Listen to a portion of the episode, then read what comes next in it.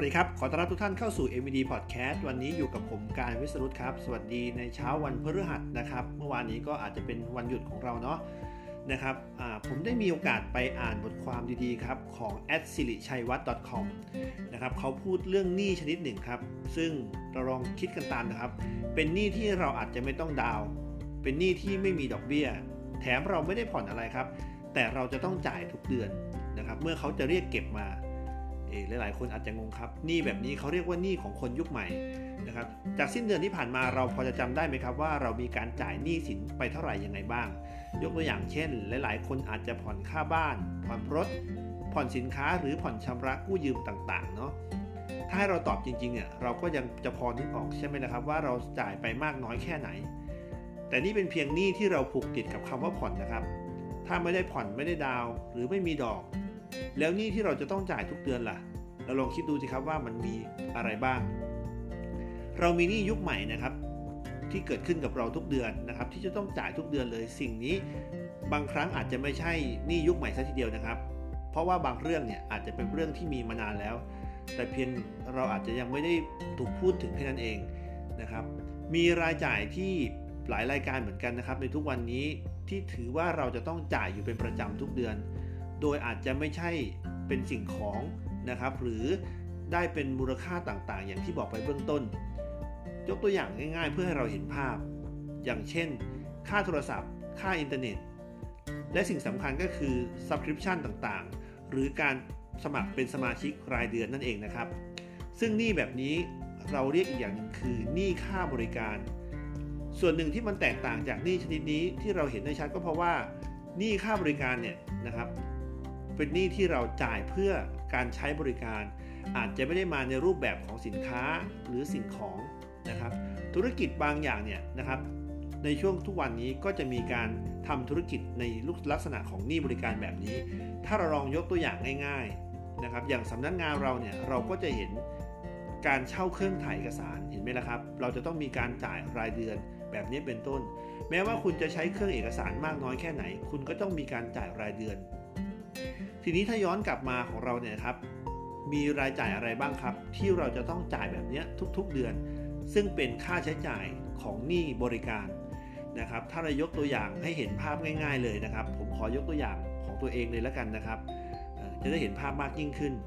อย่างยกตัวอย่างใน 1 เดือนเนี่ยนะครับ ผมจะต้องจ่ายค่าโทรศัพท์รายเดือนเนี่ยประมาณ 650 บาท อันนี้คือเบอร์ที่ผมใช้อยู่ปกตินะครับ ค่าอินเทอร์เน็ต Wi-Fi ของห้องเนี่ย550 นะค่าอินเทอร์เน็ตของที่แม่คุณแม่เนี่ย370 บาท ค่าสมาชิกความบันเทิงต่างๆนะครับ หรือ Netflix เนี่ยนะครับ180 บาท อันนี้ต้องปุ๊บไปนิดนึงครับ เพราะว่าผมแชร์กับน้องสาวเนาะนะครับเพราะปกติแล้วจะอยู่เดือนละ300 กว่านะครับแล้วก็ค่าบริการนะครับที่จ่ายให้กับโปรแกรมนะครับของ iPad เนี่ย Microsoft Office เนี่ย เดือนละ 209 บาท ถ้าลองสรุปเป็นตัวเลขแล้วก็จะอยู่ประมาณ 1 เดือนเนี่ยนะครับประมาณ 1,959 บาท ถ้าตีเป็นตัวเลขก็กลมๆก็ประมาณเกือบ 2,000 นะครับ อันนี้ต้องย้ำก่อนนะครับว่าเราจะต้องจ่ายทุกเดือน ผมต้องจ่ายทุกเดือนเลยนะครับ ผมจะใช้ไม่ใช้ก็แล้วแต่ แต่ต้องจ่ายทุกเดือน ยังไม่รวมกับการผ่อนสินค้า หรือรวมไปถึงการใช้บัตรเครดิต ในการรูดซื้อสินค้าต่างๆ ที่เราจะต้องจ่ายนะครับเป็นประจำอยู่แล้วนะครับ อันนี้ ถ้าเราลองตัดได้ว่า เอ๊ะ อันไหนที่ไม่มีความจำเป็นบ้าง ถ้าผมมองตรงนี้ก็น่าจะเป็นที่ 180 บาทเนาะ เรื่องของ Netflix เพราะผมอาจจะไม่ค่อยได้ดูเท่าไหร่นะครับ ก็กะว่าจะยกเลิกแล้วล่ะครับนะครับ อีกอันนึงก็คือผมเคยมีการยกเลิกหลายรายการไปก่อนหน้านี้แล้วนะครับ เพื่อจะได้มีการลดค่าใช้จ่ายนะครับ เพราะว่าบางครั้งเราไม่ได้มีโอกาสได้ใช้ค่าสมาชิกต่างๆเนี่ยนะครับ ถ้าเราลองมองง่าย ๆ ครับว่าเงิน 2,000 บาทเนี่ยนะครับมันมากน้อยแค่ไหนเราลองคิดเล่นๆครับว่า ถ้าเราจ่ายแบบนี้ในทุกๆเดือนนะครับ ใน 10 เดือนเนี่ยเราก็จะเห็นเลยครับว่า 20,000 แต่ถ้า 1 ปีเนี่ยครับก็คือ 24,000 ถ้าใครยังมองภาพไม่ออกว่า 24,000 มากน้อยแค่ไหน ถ้าเราเพิ่มเงินอีกไม่กี่พันเนี่ยเราก็สามารถซื้อทองรูปพรรณได้ 1 บาทแล้วล่ะครับ และหากเรานำเงินตรงนี้เนี่ยไปลงทุนตรงอื่น ที่สามารถมีผลตอบแทนกลับมาหาเราเนี่ย ในปีปีหนึ่งเนี่ยสองหมื่นสี่พันบาทเนี่ยก็ค่อนข้างเป็นเงินที่สูงพอสมควรเห็นไหมล่ะครับ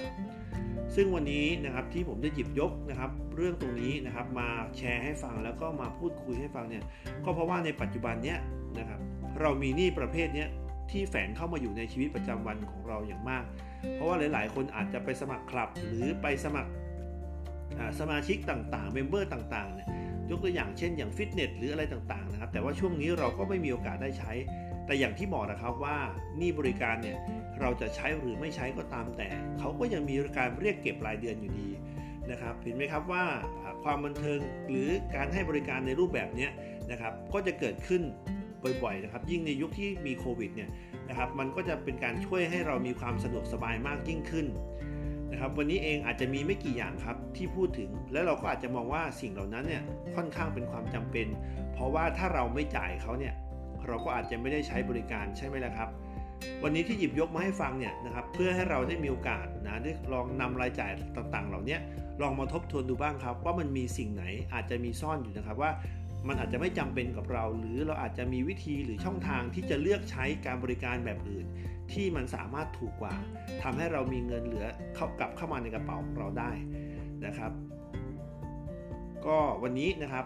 ที่ได้หยิบยกเรื่องเหล่านี้มาก็อาจจะเป็นแง่คิดให้กับทุกคนได้มีโอกาสได้ทบทวนนะครับ ได้เห็นว่าเงินทุกบาททุกสตางค์มันมีค่า บางครั้งเราอาจจะจ่ายไปโดยที่เราไม่ได้ใช้ประโยชน์เลยเนี่ย มันก็ค่อนข้างที่จะน่าเสียดายนะครับ ก็อยากให้ทุกเขาเราไปคิดดูนะครับว่าเรามีหนี้ค่าบริการเนี่ย ในแต่ละเดือนของเราที่ไม่จำเป็นเท่าไหร่บ้างนะครับเผื่อวันข้างหน้าเราจะสามารถนำเงินตรงนั้นนะครับมาลงทุนต่อยอดแล้วก็สร้างผลกำไรให้กับเราในอนาคตได้ ก็วันนี้ประมาณนี้สำหรับนะครับโอกาสข้างหน้านะครับมีบทความดีก็จะนำเสนอแล้วก็จะมาแชร์อีกนะครับ วันนี้สวัสดีครับขอบคุณครับ